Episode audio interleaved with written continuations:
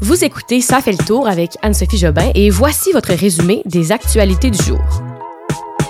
Retour sur le décès de Jean Lapointe. La plaignante revient témoigner au procès d'Harold Lebel et plus d'argent pour le Québec en santé.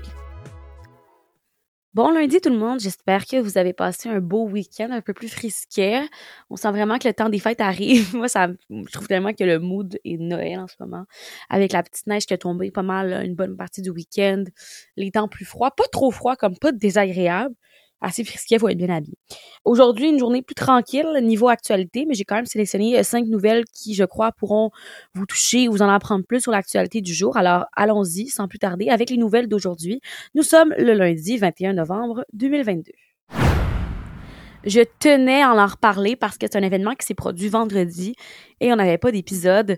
Le décès du grand Jean Lapointe. Alors, vraiment un monument historique de la culture populaire québécoise. C'est Jean Lapointe, chanteur, compositeur, interprète, humoriste, comédien. Il a même été sénateur du Canada. Et c'est vendredi qu'il s'est éteint à l'âge de 86 ans. Il était entouré de ses proches. Il était très malade, donc c'est suite à des complications de santé qu'il est décédé. Je vous en parle aussi parce que c'est un homme qui a marqué plusieurs générations. Tout d'abord, là, en débutant sa carrière d'humoriste et auteur, compositeur, interprète.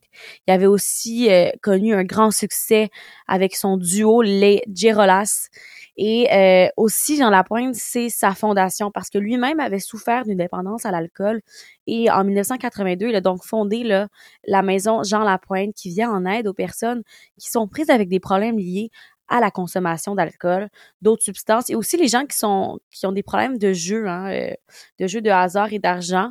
Et la maison Jean Lapointe, c'est un bel héritage pour la société québécoise parce qu'aujourd'hui, c'est une fondation très importante là, pour nous et ça veille encore à d'autres choses comme prévenir les dépendances chez les adolescents et adolescentes.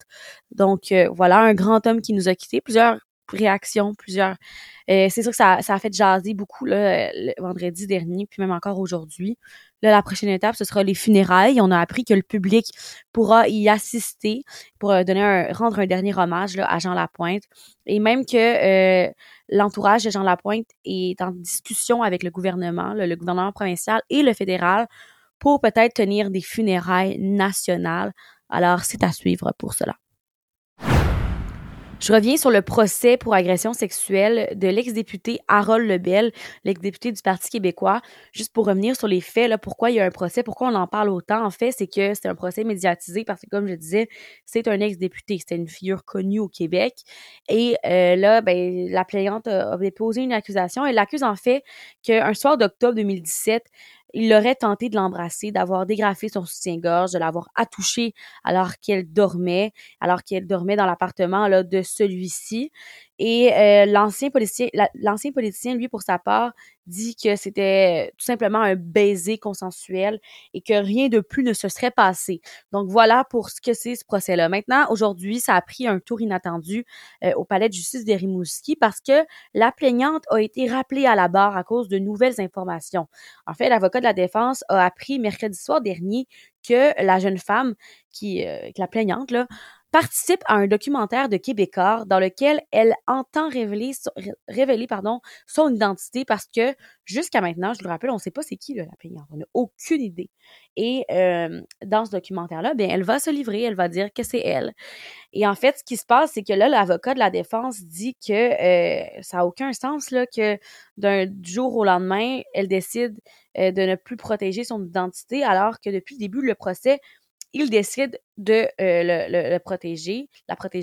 Elle dit qu'elle n'a rien fait de mal, qu'elle a été agressée sexuellement et que la personne qui a des choses à se reprocher, ben c'est Harold Lebel, qu'elle ne voulait pas avoir à porter ça sur ses épaules, qu'elle ne voulait pas vouloir avoir des Kodak là, pendant le procès, je la comprends. Et elle dit que c'est pas son procès à elle. Voilà pourquoi elle n'a pas voulu dévoiler son identité lors du procès, mais là, lors d'un documentaire, elle le fera. Là, je viens d'avoir une alerte TVA Nouvelle qui dit que les jurés sont maintenant séquestrés. Ils vont décider là, si l'accusé est coupable ou non d'agression sexuelle. Donc, on devrait avoir plus d'infos là-dessus demain. Peut-être même là, dans la journée, je ne sais pas, à suivre, mais il va encore avoir des développements. Mais chose certaine, c'est assez impressionnant que le témoin soit ramené alors que la preuve à la base là, était terminée.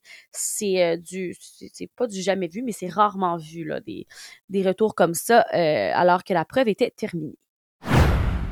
Ottawa prévoit transférer près de 270 millions de dollars au Québec pour soutenir les services de santé en santé mentale et en toxicomanie. Aussi, c'est pour les soins à domicile et en milieu communautaire. Donc ça, c'est une bonne nouvelle pour nous. C'est le ministre fédéral de la Santé, Jean-Yves Duclos, qui a dévoilé là, les détails de cette entente financière. Ça s'est passé à Montréal. Alors, le gouvernement du Québec va recevoir, comme je disais, là, près de 270 millions en 2022 et 2023, c'est un financement qui est tiré de l'investissement de 11 milliards de dollars sur 10 ans qui était prévu dans le budget de 2017 pour l'ensemble des provinces et territoires. C'est sûr que là, il y a une question qui a été posée, une bonne question, à savoir pourquoi Ottawa annonce un renouvellement de l'entente juste pour l'année 2022-2023 et pourquoi pas pour les autres années. Le ministre Duclos a expliqué que que les provinces là, ont besoin de temps pour évaluer leurs besoins réels et c'est pour ça qu'on ne l'avait pas renouvelé. Avec le contexte de la pandémie, ça a été un peu différent. Les besoins changent. Mais pour le moment, c'est vraiment une bonne nouvelle pour nous parce que ça va vraiment élargir l'accès aux services de soutien comme la nutrition, la physiothérapie, l'ergothérapie, les services psychosociaux et aussi là, pour augmenter les soins à domicile qui, on le sait, sont très pratiques pour des gens qui sont soit des personnes âgées, des personnes handicapées. Alors, bonne nouvelle quand même là, aujourd'hui. C'est la dernière semaine de la Commission Rouleau, la commission donc sur l'état d'urgence là, qui, je vous rappelle, a pour but de déterminer si c'était justifié que le gouvernement invoque la loi d'urgence, la loi d'exception. Et le but, c'est aussi d'évaluer là, la pertinence et l'efficacité des mesures qui ont été prises quand il y avait ces manifestations-là, là, le convoi des camionneurs qui, je vous rappelle, avait complètement paralysé le centre-ville d'Ottawa en février dernier. Alors là, c'est une semaine qui s'annonce plutôt chargée. Il y a Justin Trudeau et plusieurs de ses ministres qui sont attendus à la barre des témoins. Donc, on va sûrement en reparler cette semaine. C'est pour ça que j'ai fait une petite mise à jour. Et ils vont être interrogés là, sur les définitions utilisées pour justifier la déclaration d'urgence.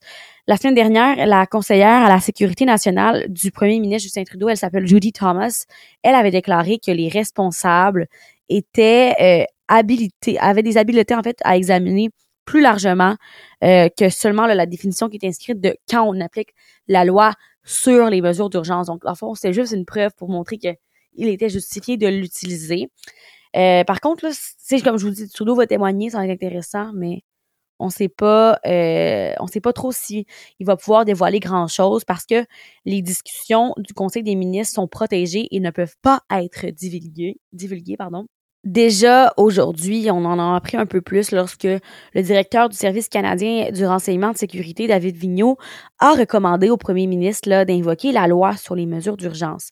En fait, il lui avait recommandé l'hiver dernier parce qu'il disait que c'était essentiel pour mettre fin à cette occupation au centre-ville d'Ottawa. Mais le problème, c'est que ce qu'a rappelé M. Vigneault, c'est qu'à ce moment-là, là, ni le convoi de la liberté, ni les barrages routiers ne constituaient à l'époque là, une menace à la sécurité nationale. Alors, à suivre, est-ce que Trudeau va parler cette semaine? On ne sait pas trop, mais ça risque d'être intéressant. On termine avec une petite nouvelle culturelle bien intéressante. Je vous parle de la chanteuse et compositrice, la superstar Taylor Swift, qui hier a remporté les 6 trophées pour lesquels elle était nominée là, aux American Music Awards. Elle a gagné le plus gros prix de la soirée, artiste de l'année. Elle a aussi gagné album pop préféré, album country préféré, vidéo de l'année.